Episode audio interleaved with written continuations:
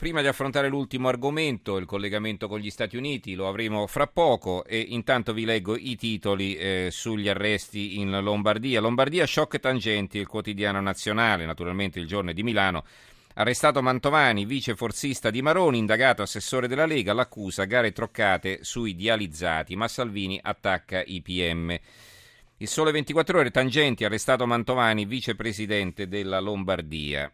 Il giornale, appalti sanità eh, Lombardi, Manette Mantovani, Renzi, indagine sulle cene. Il commento di Alessandro Sallusti, un arresto sospetto, le case non scappano. In che senso? Adesso vi riassumo rapidamente perché sennò non facciamo in tempo. Eh, dice Sallusti, eh, c'era bisogno di arrestarlo per un reato eventuale commesso diversi anni fa, eccetera, le case, la casa che si sarebbe fatto costruire con i soldi, eccetera, non scappa e lui neanche perché non può inquinare le prove, la casa è lì e quindi che motivo c'era di arrestarlo?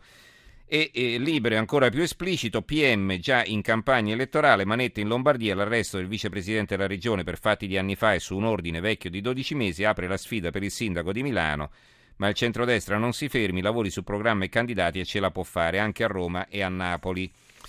E il Fatto Quotidiano la mette sull'ironico, in galera per tangenti il primo futuro senatore. Lombardia, il vicepresidente Mantovani. Perché il primo futuro senatore? Perché con la riforma del Senato, insomma, magari ci sarebbe andato lui in Senato, no? Eh, Mantovani. Ecco, quindi il primo futuro senatore ha battuto il record. Prima ancora di diventare senatore lo hanno arrestato, questo dice il Fatto Quotidiano. La provincia di Varese ha arrestato Mantovani un terremoto, il giornale di Brescia appalti Mantovani in carcere.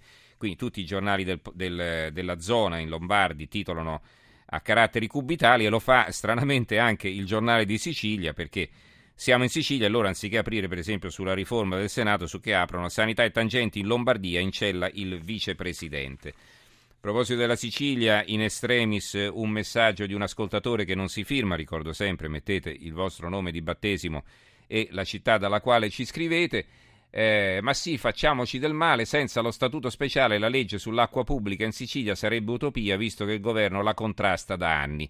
E beh, eh, non so se lei è un signore o una signora, tenetevela stretta la legge eh, sull'acqua pubblica in Sicilia, visto che avete l'acqua razionata tutta l'estate e avete l'acquedotto più colabrodo d'Italia. Tenetevela stretta e continuate a soffrire la sete. Ecco, scusate, naturalmente non ce l'ho con i siciliani, ironizzo anch'io, visto che si può ironizzare a quest'ora.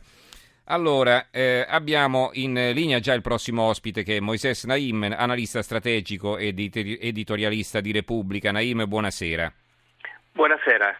Allora, eh, l'abbiamo chiamata perché eh, volevamo un po' cercare di capire, eh, intanto chiedo ai nostri eh, in, in, regia di preparare la registrazione che la stiamo per mandare, Facciamo, faremo ascoltare la voce di Putin, eh, quello che ha detto praticamente ieri, perché adesso qui in Italia, lei in America, ma qui è già eh, mercoledì, eh, quello che ha detto ieri Putin in eh, un intervento a un'assemblea di eh, imprenditori. Eh, ascoltiamo e poi lo commentiamo. Abbiamo sentito che i nostri piloti hanno colpito obiettivi che non erano dell'ISIS. Primo, abbiamo informato i nostri partner, su tutti la leadership americana, sebbene l'America non lo abbia mai fatto. Lo abbiamo fatto per una questione di rispetto e per la nostra volontà di lavorare in contatto. Ora ci è stato detto che, primo, loro, l'America, non sono pronti a cooperare con noi e, secondo, che abbiamo colpito gli obiettivi sbagliati. Abbiamo chiesto ai militari americani di fornirci gli obiettivi che loro considerano essere dei terroristi al 100%. Ma la risposta è stata no, non siamo pronti. Allora abbiamo posto un'altra domanda. Potete almeno dirci dove dobbiamo colpire? Ancora nessuna risposta. Quindi, cosa dobbiamo fare? Non è uno scherzo, non ho inventato niente.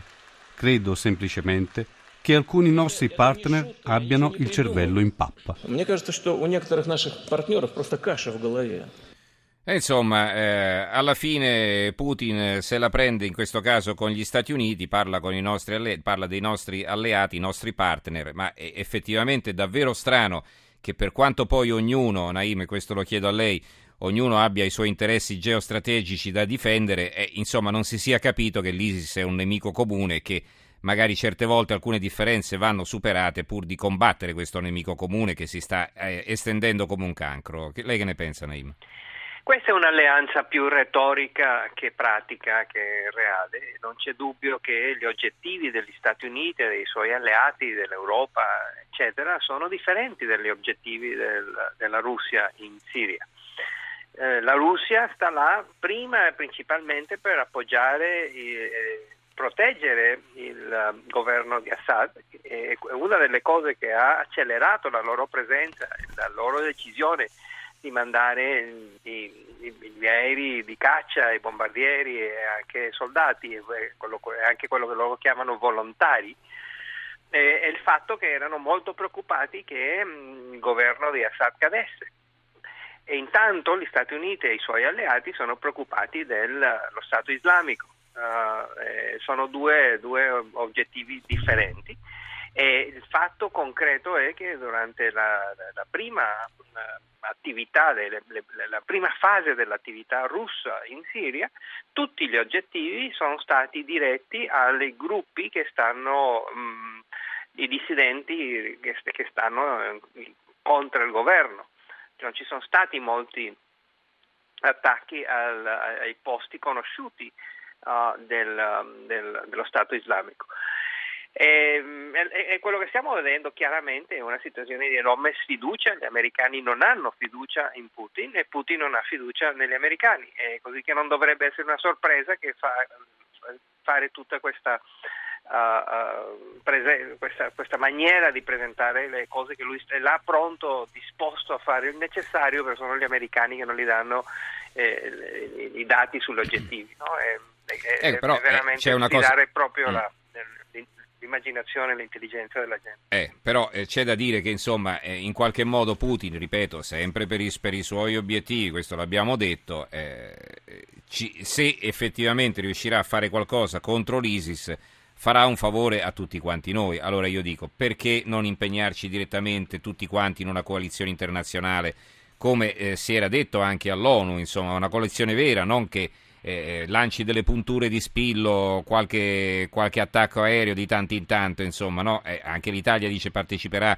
eventualmente con quattro tornado, ma non si sa, adesso vedremo, eccetera. Cioè, non è questo il modo di combattere uno Stato terrorista che si sta espandendo in Iraq, in Siria, anche in Libia, qui di fronte alle coste italiane. Forse in America questo pericolo non viene percepito abbastanza perché siete lontani e avete altri problemi.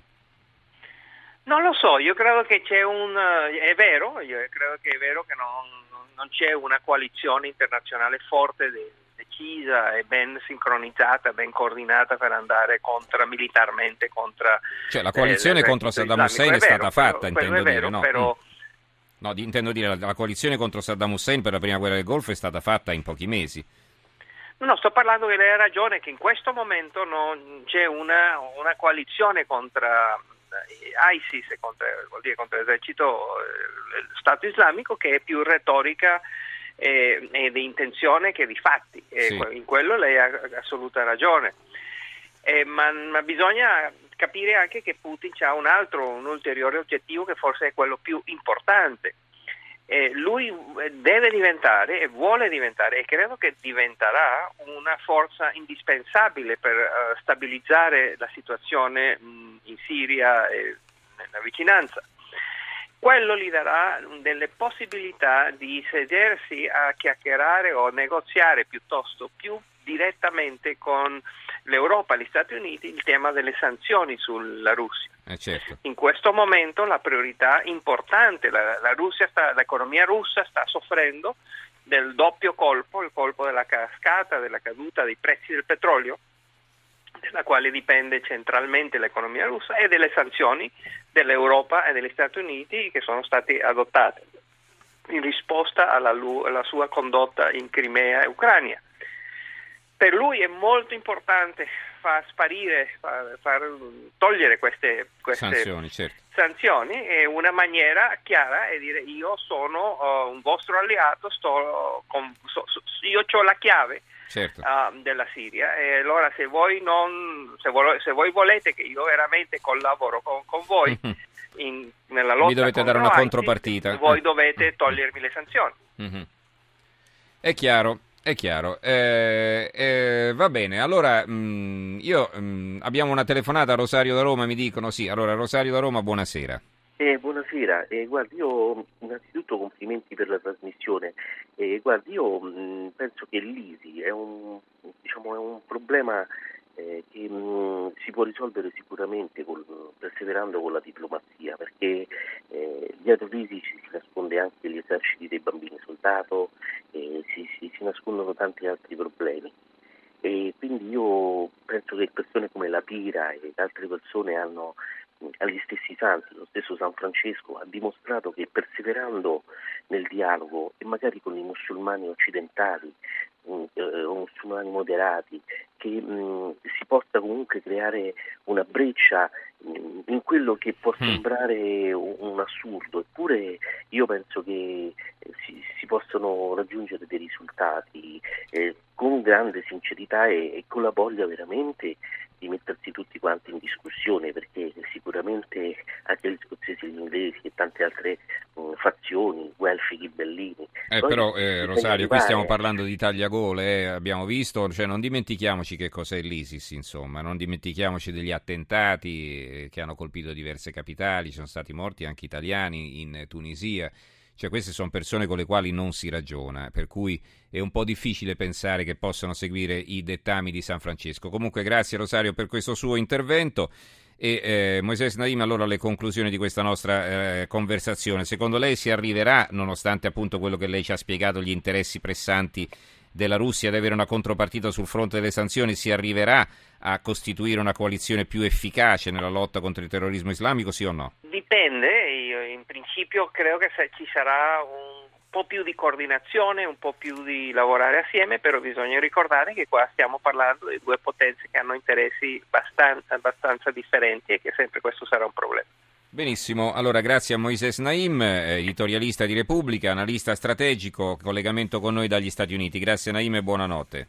Buonanotte, grazie. Molti saluti. Allora, eh, Siria Putin chiede un vertice cervello USA in pappa, questo veniva riportato in prima pagina dal quotidiano nazionale, il realismo europeo nella lotta all'ISIS si sta aprendo un fronte anche all'interno dell'Occidente perché la Mogherini apre al dialogo con il presidente siriano Assad per costruire un futuro di pace. La Mogherini naturalmente a nome dell'Unione Europea, no? chiaro, chiaro, non a titolo personale. Allora, altri argomenti, la stampa, la loro apertura è questa, contanti, tetto a 3.000 euro. È una notizia che ritroviamo anche su tanti altri giornali, di taglio centrale sul Sole 24 Ore, uso del contante, tetto a 3.000 euro. Sapete che eh, fino adesso si possono spendere al massimo 999,99 euro, adesso eh, eh, Renzi ha promesso che appunto questo tetto verrà portato a 3.000 euro. Ci sono eh, vari pro e contro. E eh, vediamo cosa scrive il messaggero. La scossa ai consumi non è nemica del fisco. Questo è il commento di Oscar Giannino, quindi a favore. Eh, lo stesso titolo troviamo più o meno lo stesso articolo, se non altro, il titolo è diverso, lo troviamo anche sul Gazzettino di Venezia e il secolo XIX, eh, contanti il tetto sale da 1.000 a 3.000 euro e così via. Poi abbiamo titoli su altri argomenti, il giornale Marino inizia la sua vendetta, il PD romano crolla al 17%, e poi un altro titolo su Cuba, già scordato il Papa, 882 oppositori vanno in cella.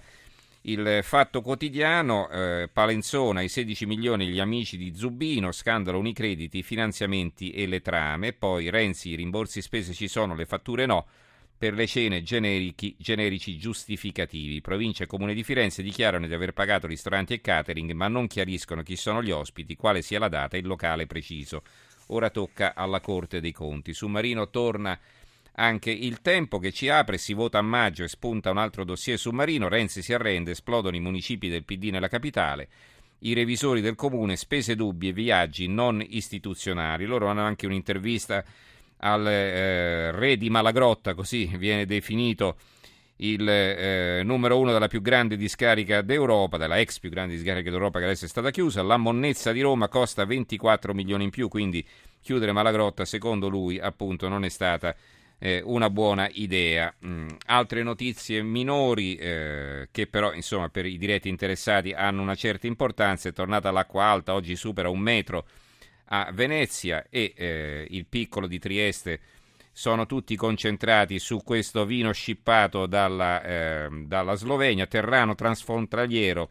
Roma proverà a trattare, naturalmente non scippano le bottiglie, ma scippano il nome Infine, eh, dalla Nuova Sardegna, Meridiana, nuovi soci e ancora tagli, due possibili partner, Qatar e EasyJet, l'amministratore delegato, per convincere il personale e costi vanno ridotti. Quindi la Meridiana va verso un'ulteriore riduzione del personale, probabilmente anche delle rotte.